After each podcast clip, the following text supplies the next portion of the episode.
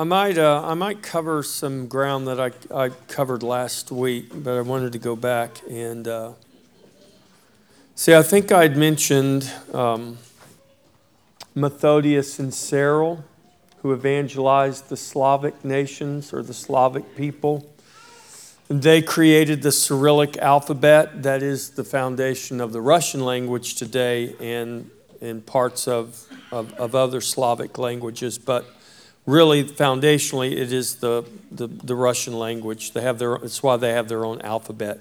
It is basically the alphabet that uh, Methodius and Cyril created so that they could write the scriptures in the native tongue of the Slavs so that they could read and understand the scriptures for themselves.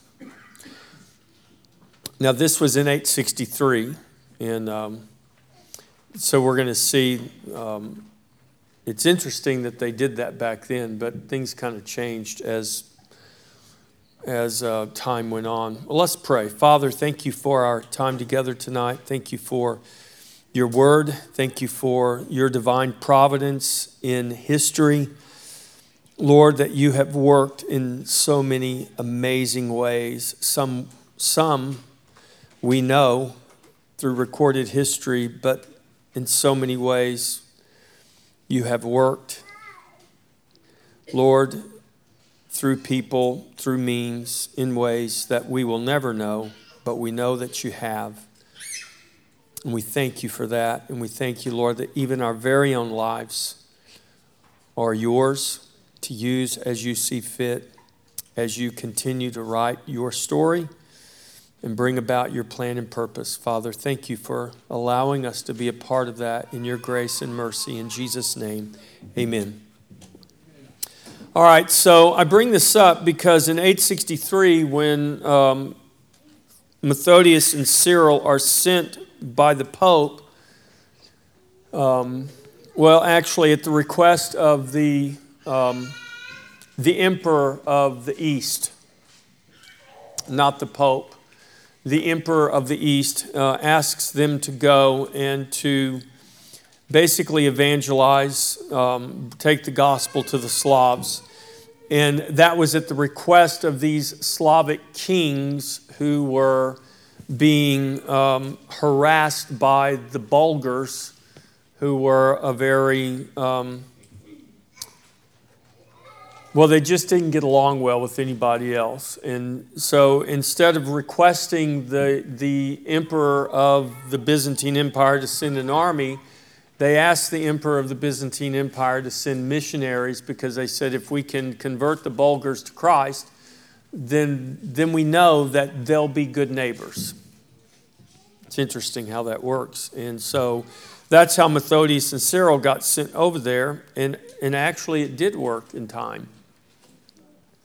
Uh, and then we talked about in 871 Alfred the Great, who became King of England and he united the seven kingdoms, created common law uh, based on the Ten Commandments, restored the education system, um, translated, again, here is King Alfred, the Anglo Saxon king, and he translates the great literary works that were translated into Latin uh, but he also translated the four Gospels from Latin into Anglo Saxon so that the Anglo Saxons in England, so that English people could have, uh, could read the Gospels. Now, keep in mind, there's no printing presses, so all the Bibles are copied by hands. They're very expensive, but yet the king has commissioned this work because he wants to get as, as much of the scripture out to the people as possible. This is in 871. Then in 874, um, quite by accident, an island in the North Atlantic was discovered. Uh, the name of that island is, is Lydveldet Island. Does anyone know what we commonly call Lydveldet Island? Iceland? Yeah, Iceland. It was discovered. Do you remember who it was first discovered by? No. No. It was first discovered by a Viking named Gardar, who was on his way to uh, inspect an island that his wife had inherited from her rich Norwegian um, father, who was a king in Norway, uh, the Hebrides Island. And uh, he got blown off course and discovers this island. Island. Uh, he, he goes there and uh, he calls it Gardar's home. He didn't stay there though. He sailed back to Sweden and um, or to Norway, and uh, and he never goes back. But a few years later, another Viking by the name of Naddodd, he is also blown off course, and he lands on this island that was covered with snow and he called it Snaeland or Snowland. And he goes back and he tells everybody about this island he found. And nobody believed him, but he kept talking about it. And finally, uh, there was a guy by the name of Ephraim. Do you remember his name? You always like to say his name Floki Vilgardarson. Floki Vilgardarson sets out to, to go back to this island that he keeps hearing about. And so he goes to actually explore Snaeland or Snowland. And he takes people, he takes animals, and he goes and he lands on Snaeland. And um, it's everything he thought it would be, except he did not realize how hard the winters would be. And he ends up staying there for two winters, and all the cattle he brought died, and it was very difficult. Uh, and he realized this is not snowland, this is Iceland. This island is covered in ice, and he named it Iceland, and that is a name that stuck. But eventually, from 874, uh, by 930 AD, there were over 20,000 settlers living on Iceland. Now, I bring this up because these Viking voyages west to this island of Iceland meant that the Vikings on Iceland sailed farther west, and eventually they discovered another place. Um, we'll talk about that in just a moment. And so while the Vikings are on Iceland, um, settling and multiplying. Um, as I said, by 930, they had 20,000 settlers. In 936, Otto I becomes the king of Germany. And Otto I expands his kingdom across Eastern Europe. So he took over. He took in, he conquered the Slavs in Poland and Bohemia. Um, he also conquered the Magyars or the Hungarians. So, Poland, you know, what we would understand to be Poland, Czechoslovakia, um, Hungary, all of those Eastern European countries. Otto of Germany takes over this region um, of of Eastern Europe. He thought about invading Italy, but decided that he would marry his way into power, and he did. And then uh, the Pope, knowing that Otto was powerful, was having problems with uprisings in Italy because Italy is not really this unified nation as, as much of Europe at that time. You have these smaller kingdoms.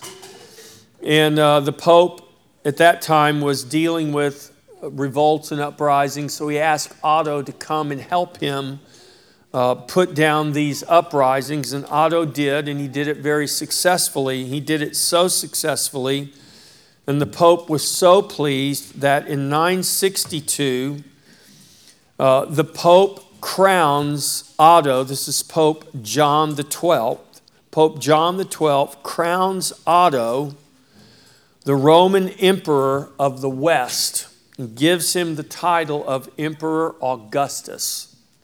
Now, if you know the history of the Roman Empire, uh, Caesar Augustus, Augustus is like the supreme ruler. Um, and so now Otto is given this title by the Pope. He's called the Emperor Augustus. He's the supreme emperor of the Roman, he's the Roman emperor of the West.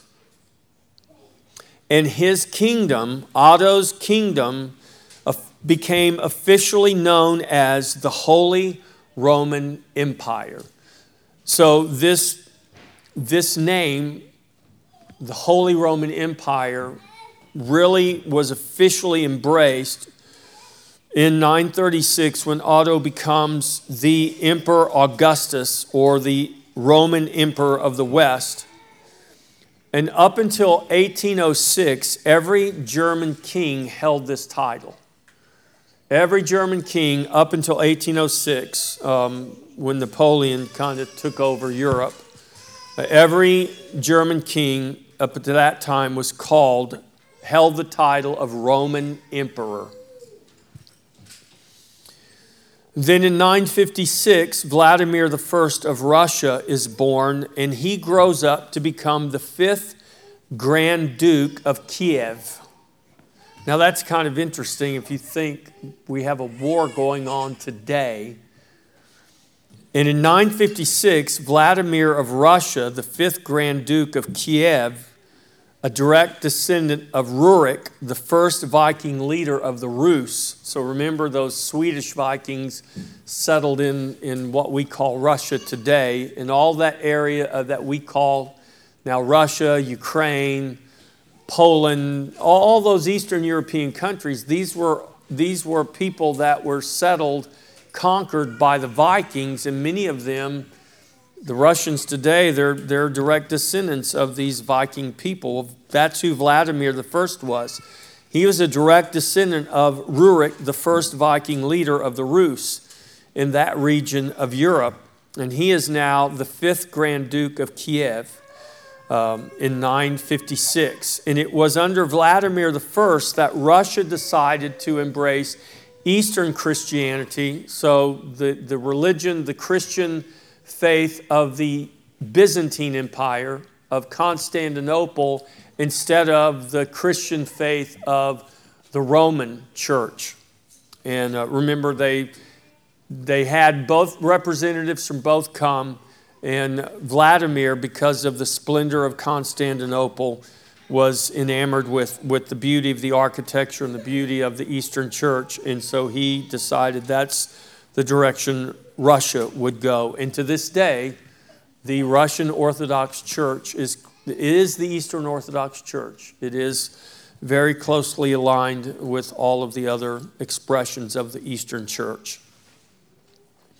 Um, so while all of this is happening in Europe, you know, in the in the um, 900s, in 960 in China, the Song dynasty comes to power.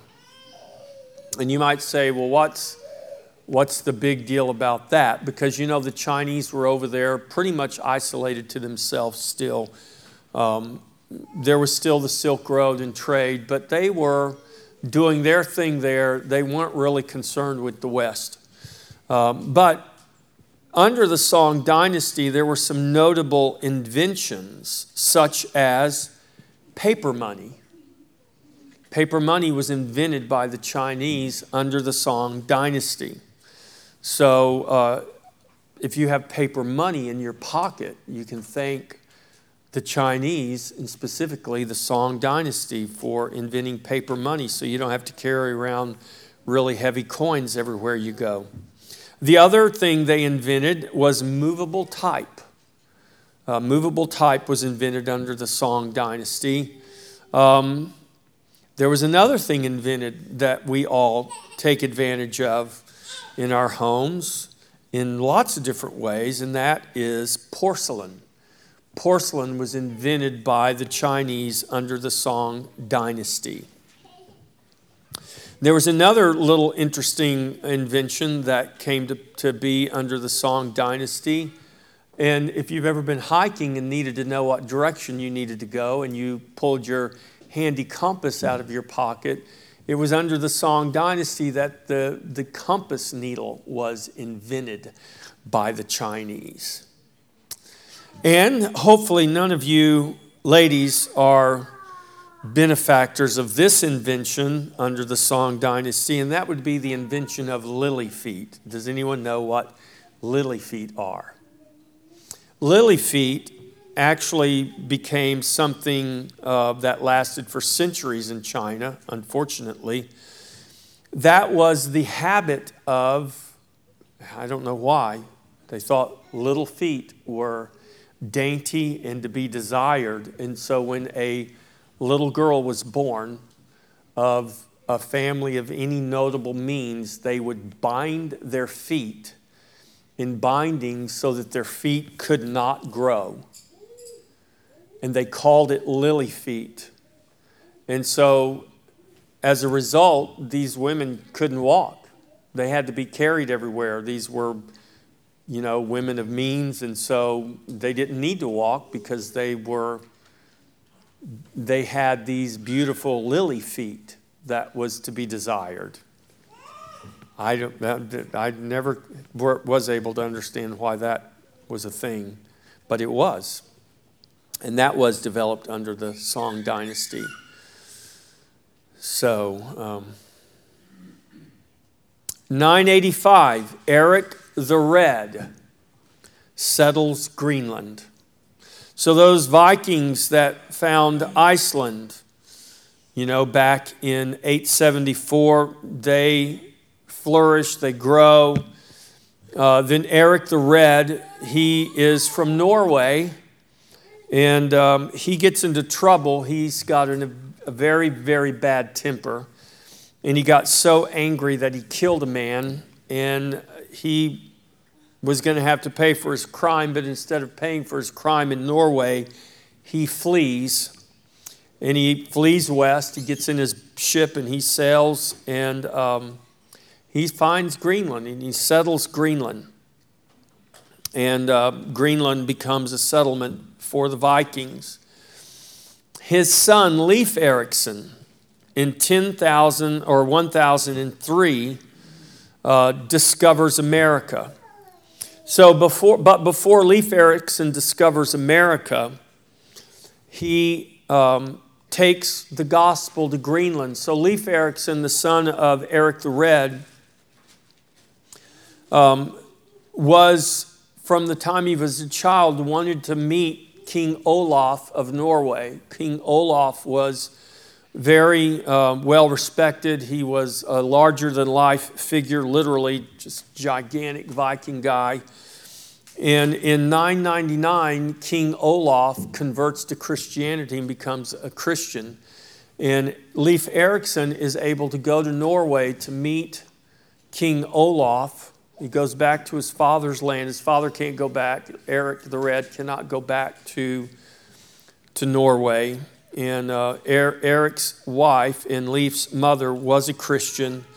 And when, when Leif meets King Olaf and finds out Olaf is a Christian, uh, through all of that, Leif Erikson is converted to Christ. And he goes to Greenland to take the gospel to the Vikings in Greenland. His dad, Lee, uh, Red, Eric the Red, will not embrace uh, the gospel. He kept his pagan gods and never did, that we know of, uh, receive Christ.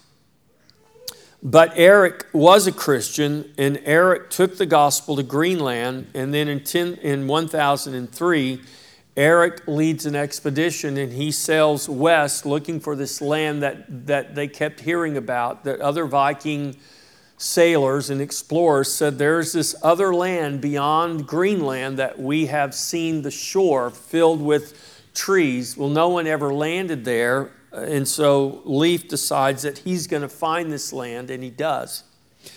And he sails to North America uh, in, 10,000, in 1003 uh, and discovers North America before, you know, almost, almost five centuries before um, Christopher Columbus discovers the Americas.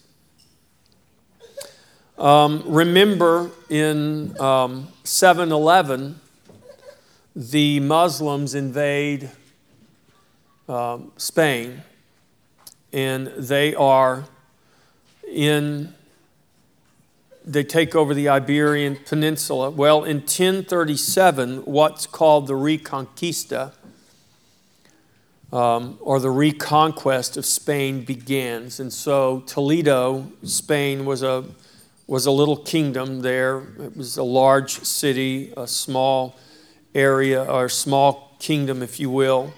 And Toledo um, was a Christian stronghold, if you will, and from Toledo in another uh, area in, in northern Spain, they begin to reconquer Spain for Christ. And that reconquest of Spain lasts over the next 450 years. So, for the next 400 plus years, the Spanish are reconquering Spain from the Muslims. Uh, in 1089, uh, a guy by the name of what we call him El Cid. He is a Spanish hero. El Cid helps the Spanish reclaim their land from the Moors. He was known by the Muslims as El Said, and the, the word Said means Lord. The Lord is what the Muslims called him, and El Said was shortened to El Cid, and it's what we know him as. It's what the Spanish call him and is known as today.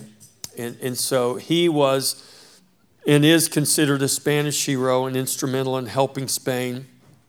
Um, he took um, a very instrumental, I think it was Valencia, Spain. He took, it was an instrumental city on the Mediterranean Sea, and he took that city, and that was key in helping secure Spain um, from the Muslims.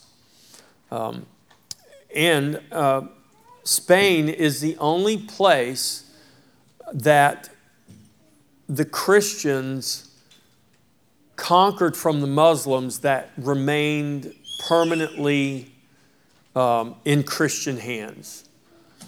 Uh, Spain never went back uh, to Muslim control. By 1492 was the last vestige of, of the Muslim stronghold in the very southern part of Spain, Granada, Spain, that the, the Muslims finally abandoned in 1492.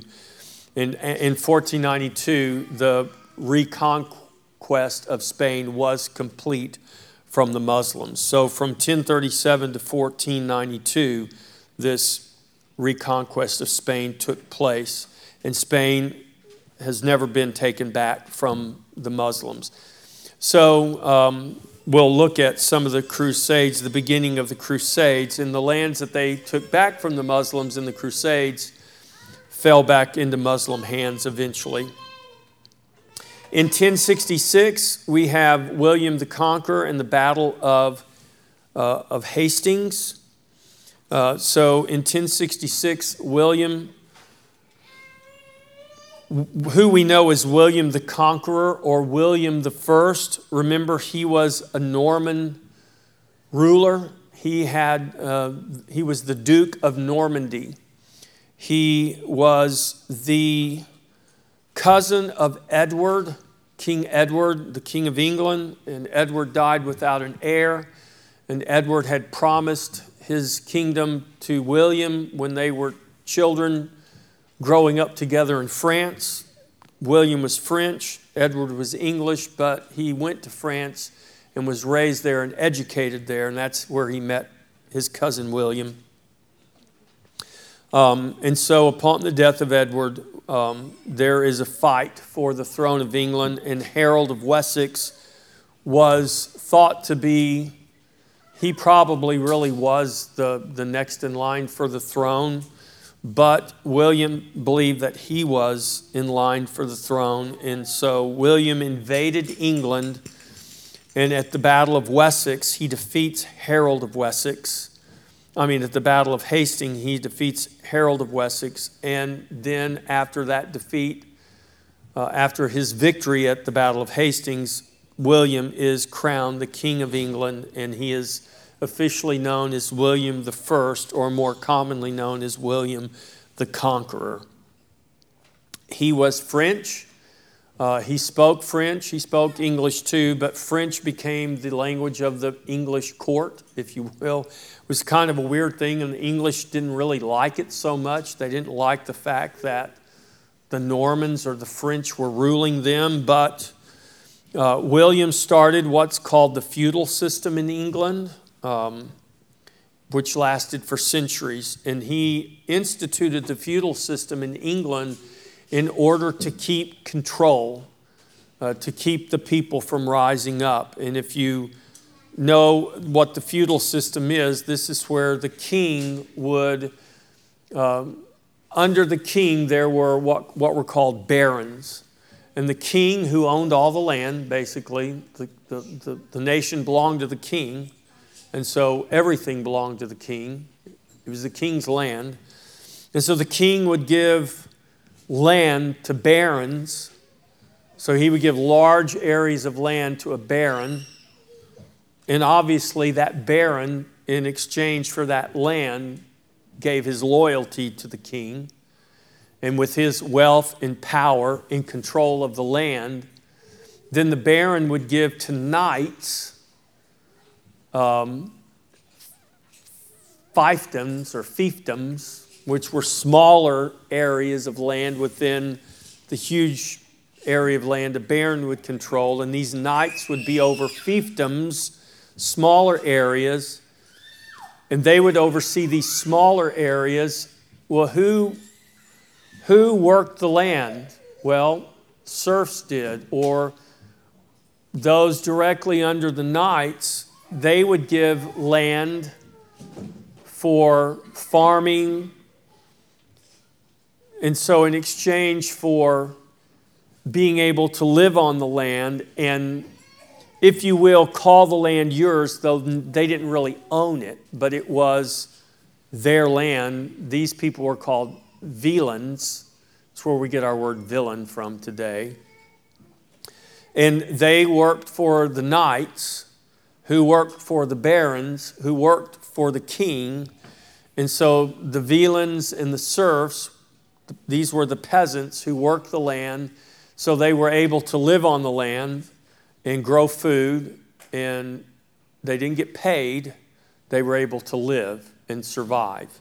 And then they provided in exchange for a place to live and land to live on, they, they were allowed to have food and have a place to live. And that's kind of how the nation ran for centuries. Uh, and you see that it was, would be very difficult for you to go from being a peasant, a serf, a villein even, to rise above that to become a knight or a baron. And so you were born into. So if you were the child uh, of a baron, you were born and you would be given that land. That was your inheritance. And as you wheeled and dealed and, you know, conquered other areas or made deals with the king, and the king would take land from one guy and give it to you, I mean, this is the way, unfortunately, the way it worked. That's why eventually, you know, freedom came because men didn't want to be enslaved all their lives. But it took a long time. So it was William the Conqueror that put this feudal system in place in England. Uh, he also, um, eventually, you know, the French language was absorbed into the Anglo Saxon culture and so our modern English today really is a blending of French and Anglo Saxon. So you have Old English, which is what the Anglo Saxons spoke and, and wrote. It's what, um, you know, for instance, the Canterbury Tales um, in Old English. Well, Old English blended with French became what we call Middle English. Uh, and so this is how our language uh, eventually invol- evolved. Uh, we talked a little bit about this last week. In 1076, this is what's called the investiture, the investiture controversy. And this was not just it wasn't it wasn't strictly between Pope Gregory the Seventh and Henry the Fourth, but this was the most high profile uh, controversy concerning investitures. So, so again, going back to this system that existed not just in England but across Europe. So remember, in the West, with the fall of the Roman Empire,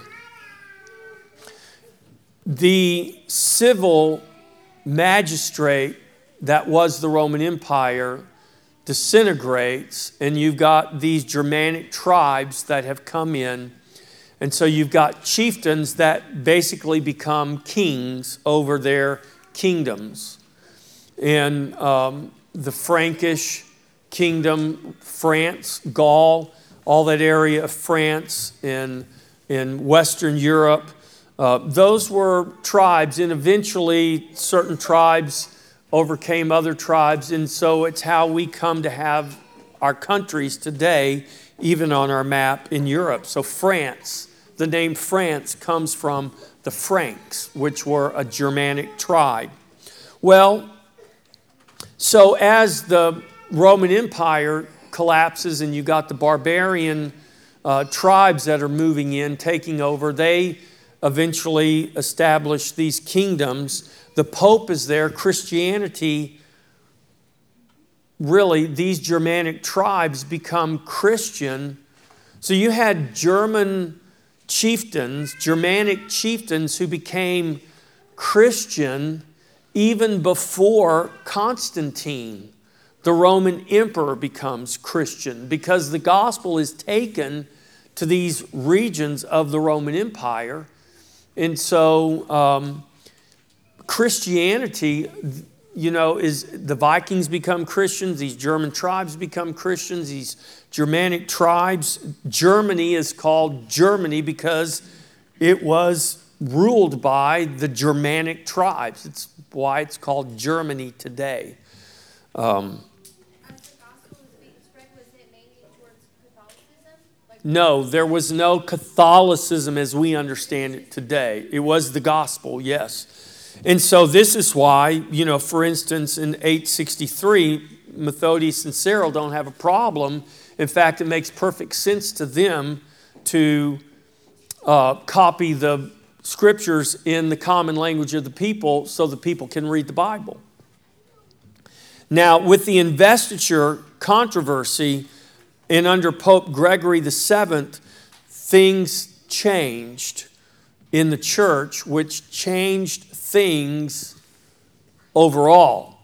So, Pope Gregory, his name was Hildebrand, and Hildebrand believed, or Pope Gregory believed, that the church should not be beholden to the state.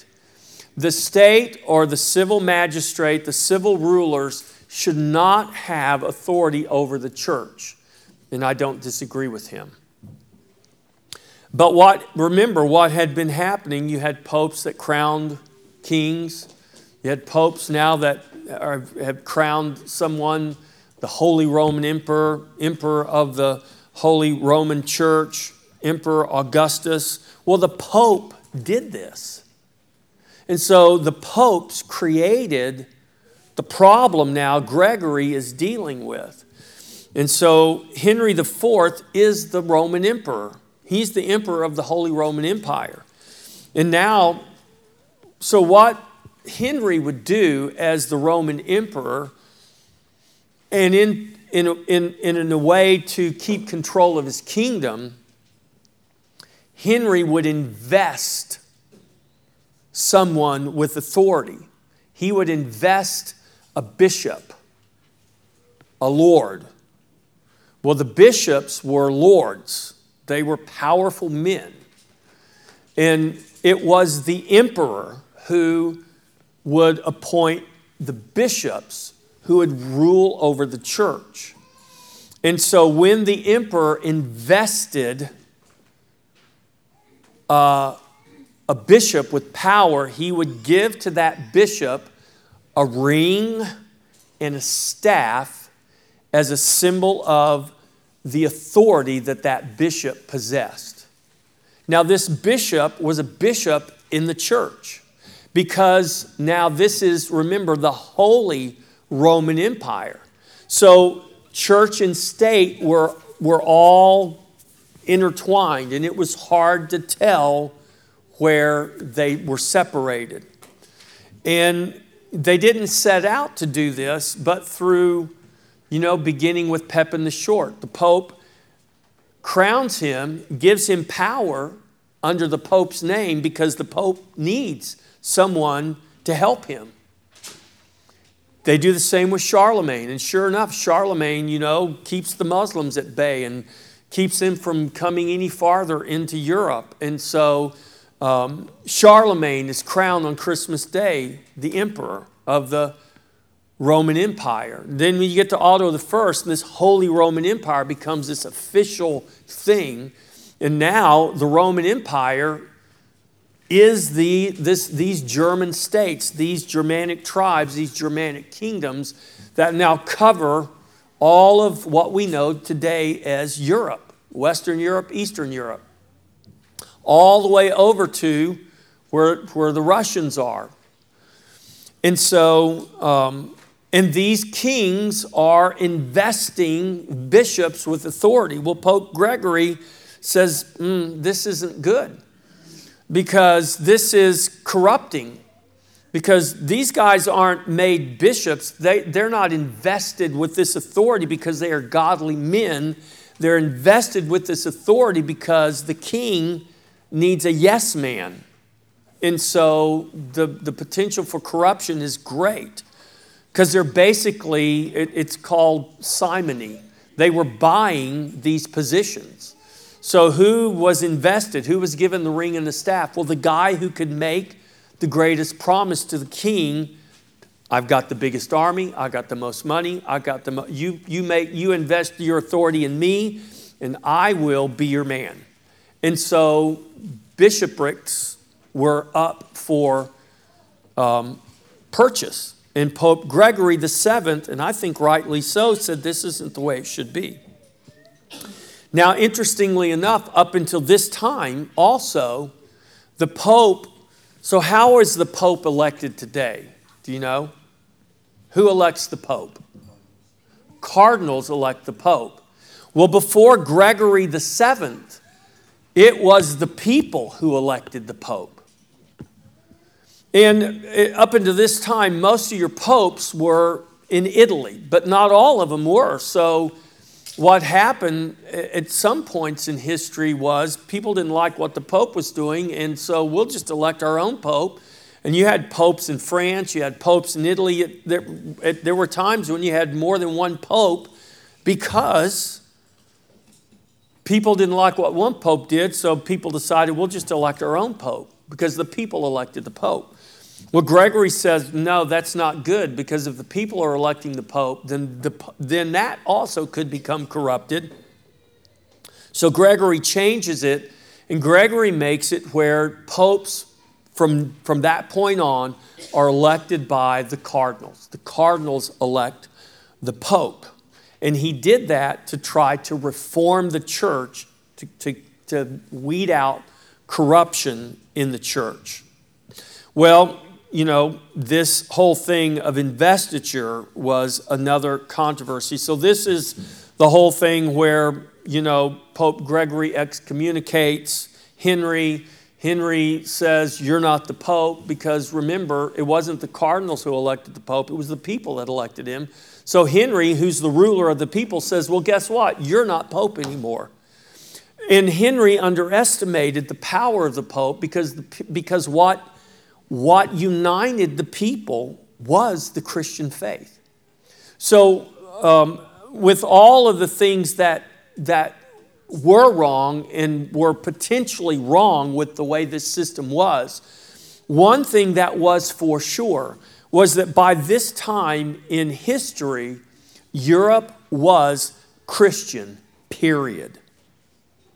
Christian, Europe was Christian.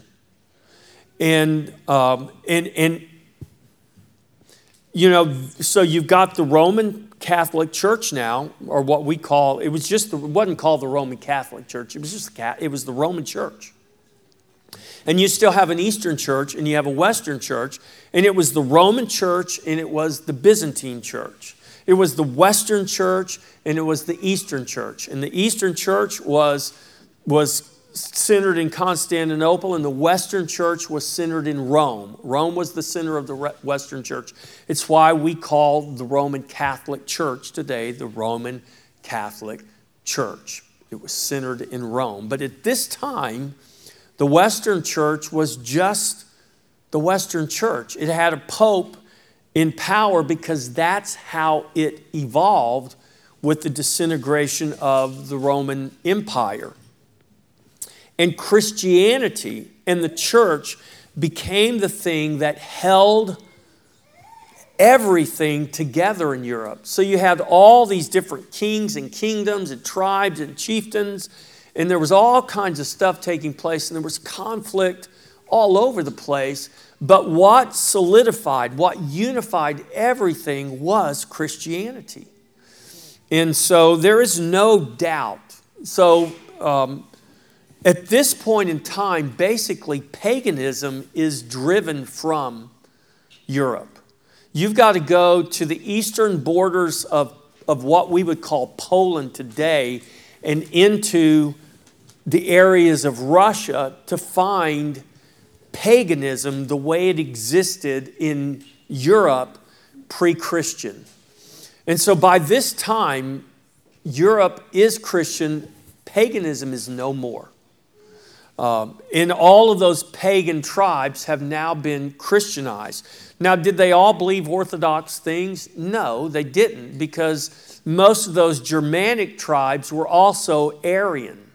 So they adopted the Christianity that Arius believed. So they didn't believe Jesus had a dual nature, they believed Jesus only had a divine nature. And so there were things that, that were different but what's interesting is all of those tribes, even those Germanic tribes who were mostly Arian in their belief, they eventually uh, embraced the Christianity of Nicaea, the Nicene Council. Um, and so the Western Church was orthodox in its Christian belief. And so Pope Gregory is trying to reform the church. He's trying to take the church out from under the civil authority, which now it's starting to appear as though the Roman emperor believes, well, he didn't appear, he did believe that he had authority over the Pope and over the church. And they kind of ruled together, they played well together for a time, but now they weren't so much anymore because the church was gaining more power, the, the Roman emperor wanted more power. And, and as long as the Pope cooperated, he was okay. And the Pope is now saying, hey, you don't have the authority to appoint bishops, to appoint bishops, because you're appointing guys that really aren't qualified. There's nothing spiritual about these guys. It's all about power and money, and that's not what the bishop should be. He's supposed to be the guy that's overseeing the churches. And so um, that was the whole controversy between Gregory, and Henry. And it appeared that Henry got the upper hand, and then Henry was under pressure because remember, Gregory says no sacraments. He forbid the priest to give the sacraments, and then the people rose up against Henry, and it's like, hey, you got to figure something out here. And so Henry uh, goes to Gregory and, you know, begs forgiveness but eventually, it, it, keeps going back and forth. And so eventually, Gregory is exiled and he dies in exile. Uh, Henry dies. They never reconciled uh, with each other. And the controversy was never settled in their lifetimes. This goes on and continues to be a controversy in the church. Um, In 1096, you have the very first crusade. It's not really technically known as the First Crusade. What's called the First Crusade, technically, the First Crusade took place in 1099, but in 1096, the very first, the earliest crusade that's really not, not even considered anything because it was such a complete and total failure. Um, do any of my history students here remember who led the, the, that earliest crusade? We haven't got there yet. Well, it was led by Peter the Hermit and Walter the Penniless. Boy, don't they sound like powerful guys. Well, uh, if you think their names don't sound very powerful, obviously they were not because they never even made it to Jerusalem. It, it was just a horrible, horrible failure that just wasted lives uh, of people. But in 1099, a much more organized and well financed crusade took place, which actually culminated in the, the conquering of Jerusalem. So Jerusalem was taken back from the Muslims. Uh, they needed help again, and then there was a second crusade in 1144 where they went to the aid of Jerusalem. Um, and so, for a while, the Christians took the Middle East, took the Holy Land, that's what they called it. They took the Holy Land back, they took Jerusalem back uh, for a while, but that did not last. Um, and we'll talk more about that when, um, when a final crusade is launched or the next crusade is launched. Um, with uh, names of people you're probably more familiar with. Um, around this time, so we're around 1100. So now, one other thing about Pope Gregory VII. Pope Gregory VII uh, and all the popes now at this time, uh, so 10, we're around 1100 in Europe. So at this time, the majority of people in Europe are illiterate. Uh, the reality is, very many priests who are pastoring churches, overseeing flocks, very many of the priests were illiterate. They could recite the Latin Mass, but they couldn't read the Bible. They were taught the Mass, and they could recite it, but they couldn't even read it. And so they did much of what they did from memory, leading the people in the Mass. But in many cases, you had priests who couldn't read a Bible and didn't know what the Bible said. They only knew what the church taught them. And you had people sitting in the Mass who also, even if they could read, they didn't possess a Bible because the church would not allow the people, the laity, to have a Bible because the church believed that it was dangerous for people to read the Bible on their own. That was the official stance of the church. Now we go from, you know, these guys who are, now of course, this is Methodius and Cyril are in the Eastern church, but there's really not at that time an Eastern and a Western distinction like you got this the great schism in 1054 where the western and the eastern churches split and they don't get along anymore. And so by this time when the investiture controversy is taking place in 1076 the western church's official position is it's dangerous for people other than the priesthood other than the clergy to have a Bible, to be able to read a Bible. In fact, it is against the law for people to read a Bible because it's dangerous, because only the church can give the correct interpretation of the Bible. And so Pope Gregory was really big on this. Uh, he was afraid of the church being corrupted. And at this point in time, the popes believed that one of the greatest corruptions that could take place was if the people actually read the Bible for themselves and misinterpret it, and then they would just they would corrupt everything because they wouldn't really understand why the church did what it did. And so it wasn't just the people, but many of the priests. Well, um, in the 1100s, you had a guy by the name of Peter Bruce. Peter Bruce was a priest in Lyons, France. And Peter Bruce was literate, he could read. And Peter Bruce loved to read the Bible. And Peter Bruce, who was a Catholic priest, believed that the people should also read the Bible. Now, the problem back then was you didn't have a Mardel or an Amazon where you could just order a Bible and go, or go to the store and pick one up and then start reading it. Uh, Bibles were very few and far between and hard to come by. And if you did by chance have an opportunity to get a Bible, it would be very, very expensive. So, as you can imagine, uh, only people of great means who were literate even had an opportunity to, to buy a Bible. But Peter Bruce, who was a literate priest and spent his life as a priest reading and teaching the Bible, he read the Bible. He read the Bible to his people and he taught his people from the Bible and he taught them to love the Bible. And so the people that Peter Bruce taught came to be known as Petrobrusians. Now, this was all good and fine, and Peter Bruce did this for, you know, a couple of decades.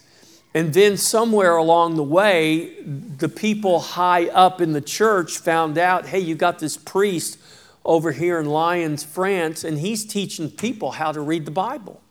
And he's, not, he's encouraging people to read the Bible. In fact, he reads the Bible to the people. He's not just doing the Mass, he's actually teaching people to read the Bible and encouraging them to do so. Um, and they eventually, long story short, short, they burned him at the stake for heresy because he taught people how to read the Bible.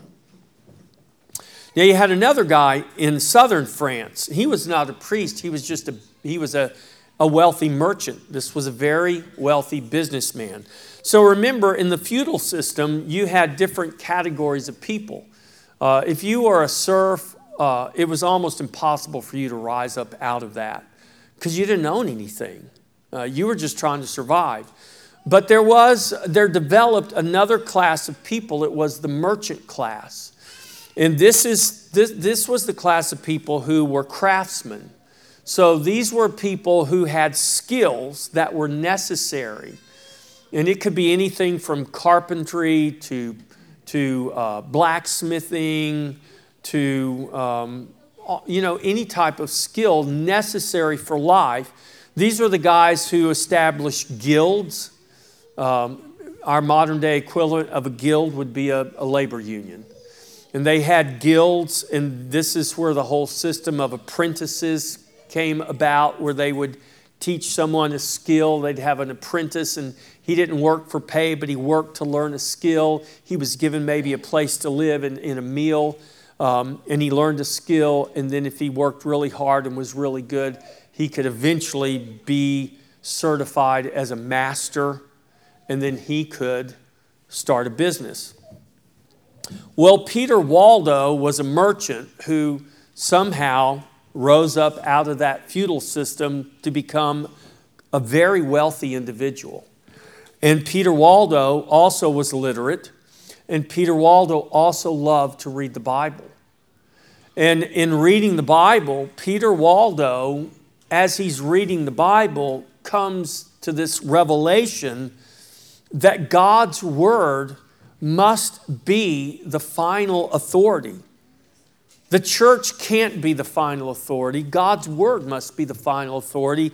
And even the church must be subject to God's word. And Peter Waldo, because he was extremely wealthy, he had the means to actually have Bibles printed. So Peter Waldo commissioned scribes to begin to write copy the Bible so that he could begin to distribute the Bible and distribute scriptures to the common people. So he had the Bible written uh, into the French language, into the common language of, of the Frankish people, the French people in 1100. And um, then, and so he's the guy, so he's a merchant. So he would gather merchants, how he made his money. He sold, he sold goods. And so he would organize other Christian merchants and they would go to you know, what might be a fair or a farmer's market or a market in a city where people have to go buy things because you didn't have supermarkets, you have Walmarts, you had markets. And in the markets, you had people selling their wares. And so Peter Waldo, um, Peter Waldo would, would get these Christian merchants, he would have the scriptures copied, he'd give copies of the scripture.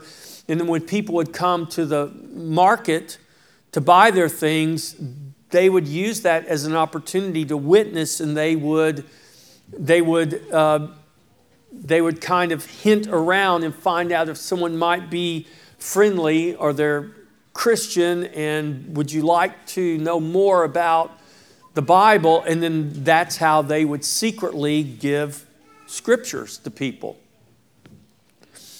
And um, eventually, Peter Waldo Peter Waldo decides that he is going to sell, he's going to cash everything in, and he uh, gives his money. Basically, he takes his money, he cashes everything in, and he devotes his life to Christ. And he creates an, an order of people. I can't remember what they're called. Um, what were they called? They were called the poor men of Lyon. And these were men who basically, uh, they weren't really a, an order of monks because Peter Waldo wasn't a priest. He was just a businessman. But he had other Christian men who decided to follow his example and basically cash everything in and use their wealth to minister to the people and to the poor. And uh, they, they did this. Uh, this was uh, rather unusual at this time in history. And so these people became known as the Waldensians. And they, they spread throughout Europe, and these were people who devoted their lives to copying the scriptures and, and pr- promoting the scriptures, sharing the gospel, and teaching people to love God's word. So, Peter Bruce and Peter Waldo, the Petrobrusians, were the people that followed Peter Bruce because after they burned him at the stake, they were Christians who continued that work of teaching people to love the Bible, to read the Bible, to trust the Bible. Don't trust the church, trust the Bible. Trust the church as far as the church is teaching you what the Bible teaches you. So if you think about it in the in the 1100s here, this is, this is 400 years, 500 years before um, the Reformation. It's 400 years before Jan Hus. It's 300 years before John Wycliffe.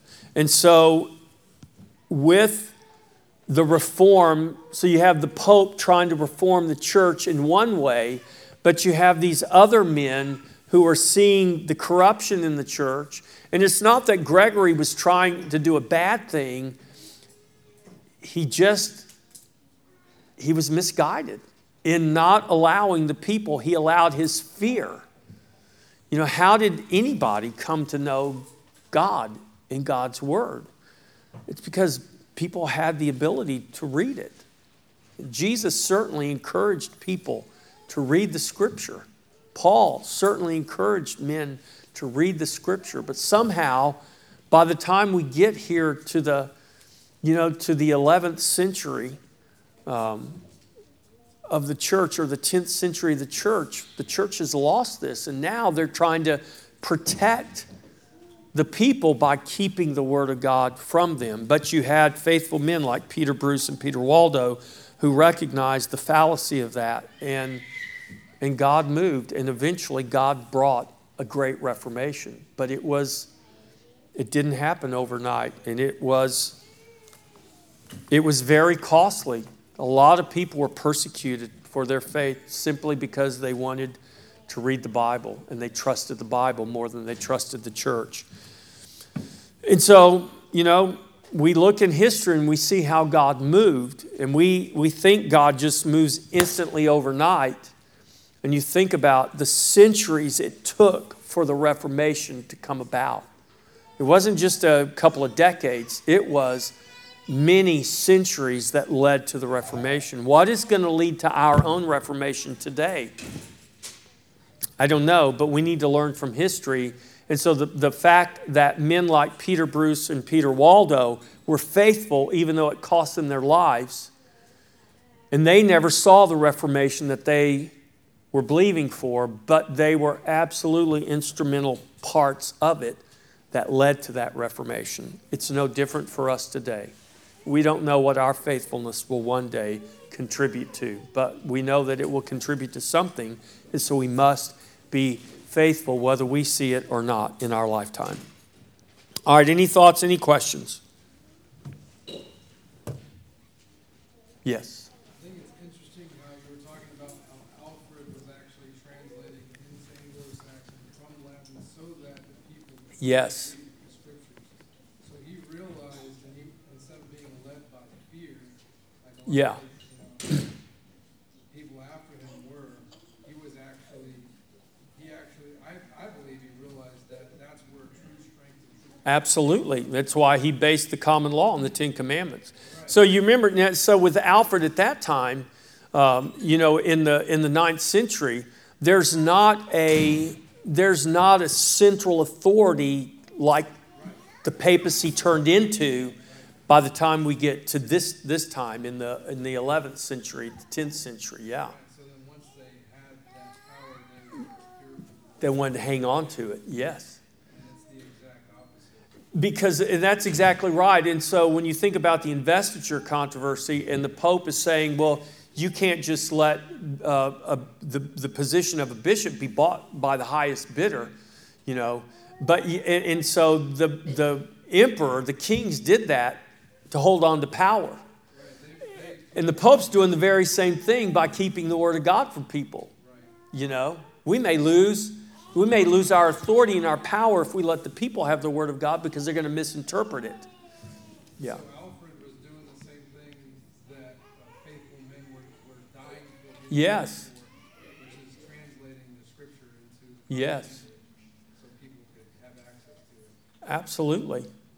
And then you think of John Wycliffe, you know, he's burned at the stake by uh, the English royalty and the church together because he's doing what King Alfred wanted to do, or what King Alfred did. Yeah. And you know, uh, he no doubt made that argument, but it didn't matter. Yeah. Anything else? All right, any prayer requests tonight?